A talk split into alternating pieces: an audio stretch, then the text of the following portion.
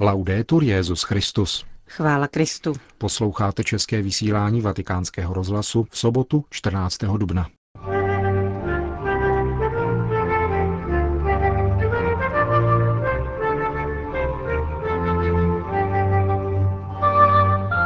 Benedikt XVI. zaslal poselství k jubilejní pouti do Trevíru.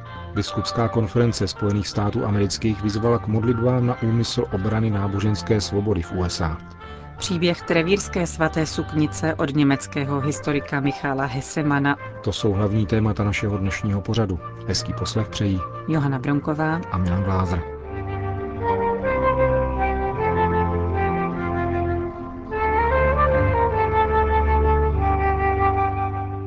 Zprávy vatikánského rozhlasu.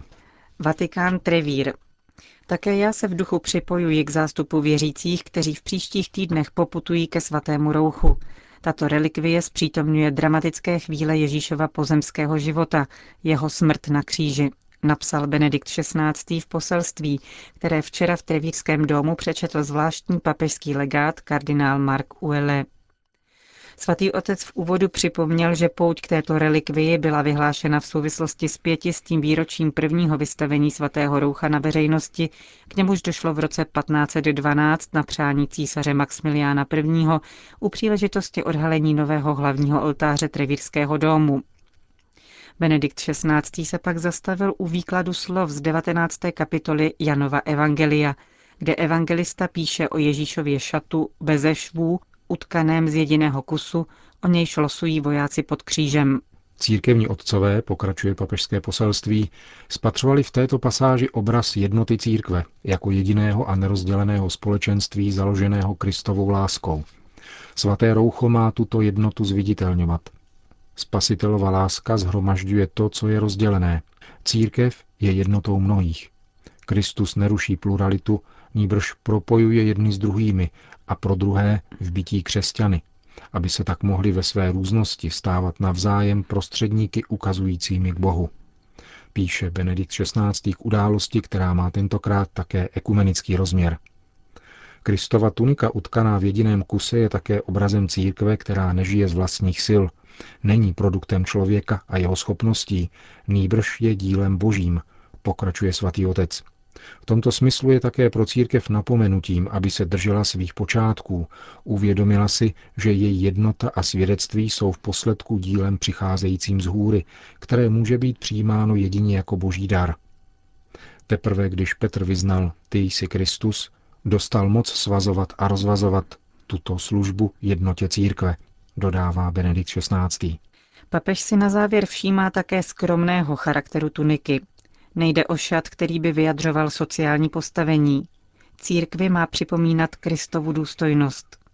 Jak často ale je vidět, v jak křehkých nádobách neseme poklad, který pán svěřil své církvi a jak vinou egoismu, slabostí a chyb je zraňována integrita Kristova těla, píše svatý otec.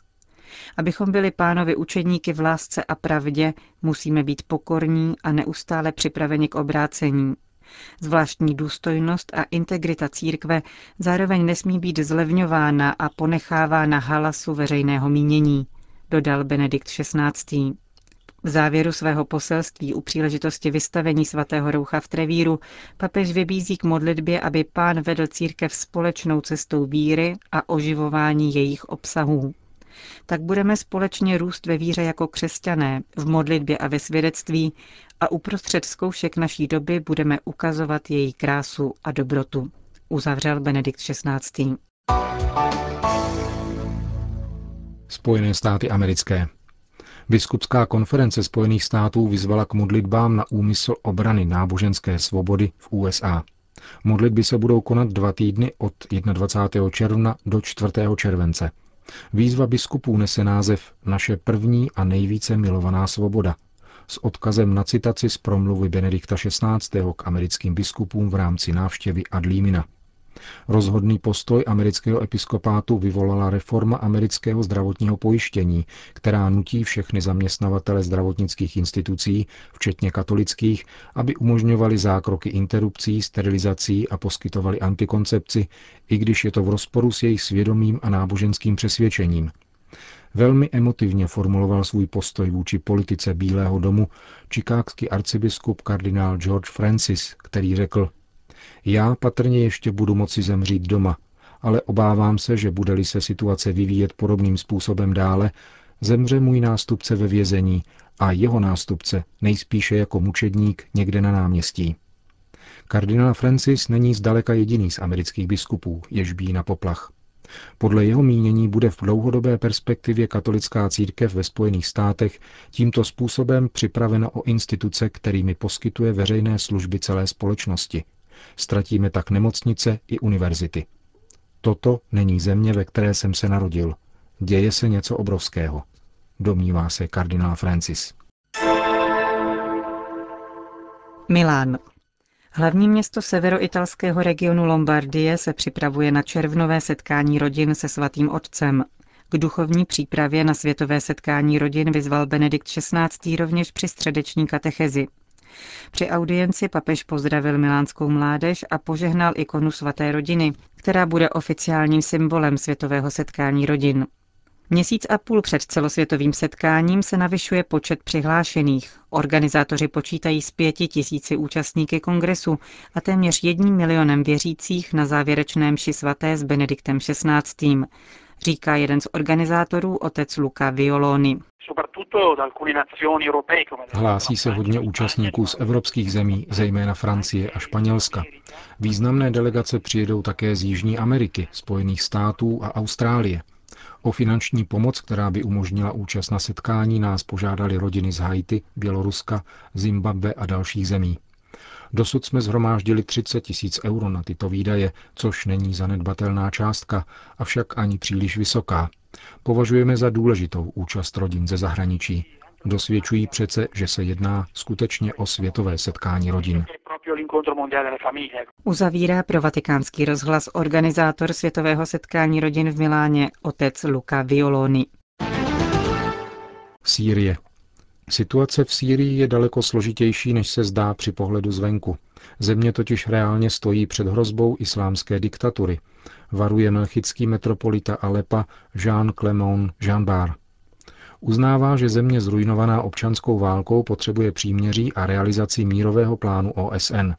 Syrskou opozici ovšem netvoří jen demokratické skupiny, ale také silné skupiny islámských fundamentalistů.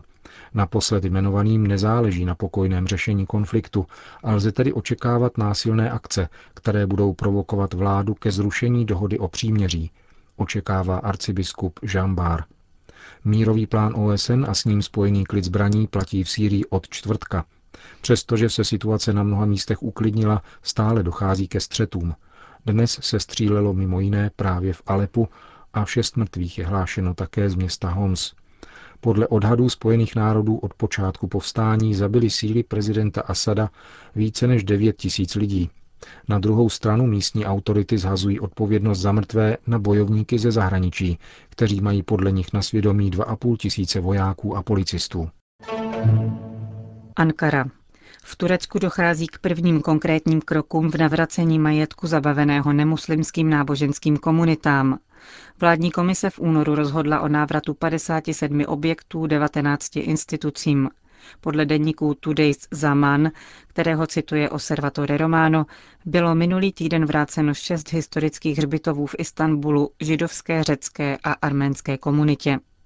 Kromě toho ekumenický konstantinopolský patriarchát už získal do svého vlastnictví dvě důležité instituce, zabavené režimem Kemala Ataturka. Bývalý siročinec Bujukáda na ostrově Knížat a školu v Galatě v Istanbulu. Někdejší sirotčinec se stane sídlem Mezinárodní nadace pro ochranu stvoření pod záštitou patriarchy Bartoloměje I. Patriarchát dále zahájil právnické procedury, které mají vést k restituci tří historických kostelů v Istanbulu, včetně slavného chrámu naší paní Skafy. Kostely byly převedeny do vlastnictví tzv. turecké národní církve, vytvořené režimem jako protipol ekumenického patriarchátu. Restituce jsou projevem vstřícnější politiky vlády premiéra Erdoana vůči náboženským menšinám. Netýkají se ovšem katolické církve, neboť ta stále ještě nedostala v Turecku právní subjektivitu. Konec zpráv.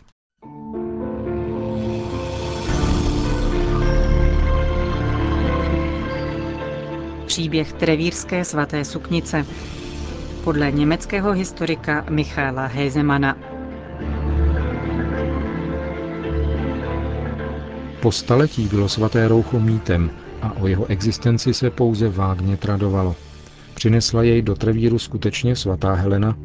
S tímto tvrzením se setkáváme poprvé ve 12. století ve sbírce spisů Gesta Treverorum, činy Trevířanů, sepsané roku 1105 v benediktínském klášteře svatého Euchária u hrobu svatého Matouše. Podle tamního záznamu přinesla apoštolovu relikvii společně s Kristovou suknicí do svého domovského města matka císaře Konstantina Velikého. V říjnu 1121 byl vysvěcen nový oltář svatého Mikuláše v západním chóru Trevírského domu, kam byla pašiová relikvie zazděna, než ji biskup Johan I. roku 1196 přenesl do nově vybudovaného oltáře ve východním chóru, zasvěceném svatému Petru. Zde suknice odpočívala celá tři staletí, dokud ji císař Maximilián I. nepřikázal vyhledat u příležitosti říšského sněmu v roce 1512. A skutečně, když kanovníci katedrální kapituly prorazili podlahu pod hlavním oltářem, otevřel se pod nimi prostor zakrytý těžkou kovovou deskou – pod ní se skrývaly tři relikviáře. Podle dobových zpráv jeden z nich, dřevěná truhla vykládaná slunovinou, obsahoval děravou, drolící se prastarou tuniku. Dalších 450 let trvalo, než byla suknice poprvé vědecky proskoumána.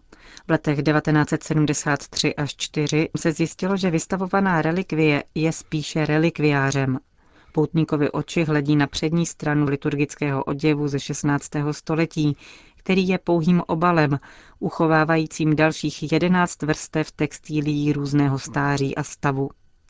Tylové a hedvábné obaly z 19. století, stejně jako starší taftové a organzové hedvábí, obklopují křehkou vrstvu splstnatělé vlny vysokého stáří, udržované pohromadě zbytky lámající se orientální hedvábné tkaniny z 8. až 9. století. Pouze tato vlněná vrstva si může činit nárok na to být vlastní relikvií. Z dochovaných zpráv totiž skutečně vyplývá, že svatá suknice byla po svém vynětí ze zmíněné truhličky přinesena před císaře Maximiliána ve srolovaném balíčku. A hlava německé říše však trvala na tom, že chce relikví spatřit v celém rozměru.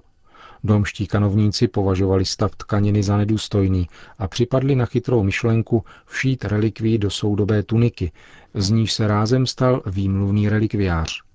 Teprve roku 1891, když se původní látka rozpadla na tisíceré částečky, jak zaznamenala v protokolu jedna řádová sestra, přistoupila trevírská kapitula k drastickému řešení.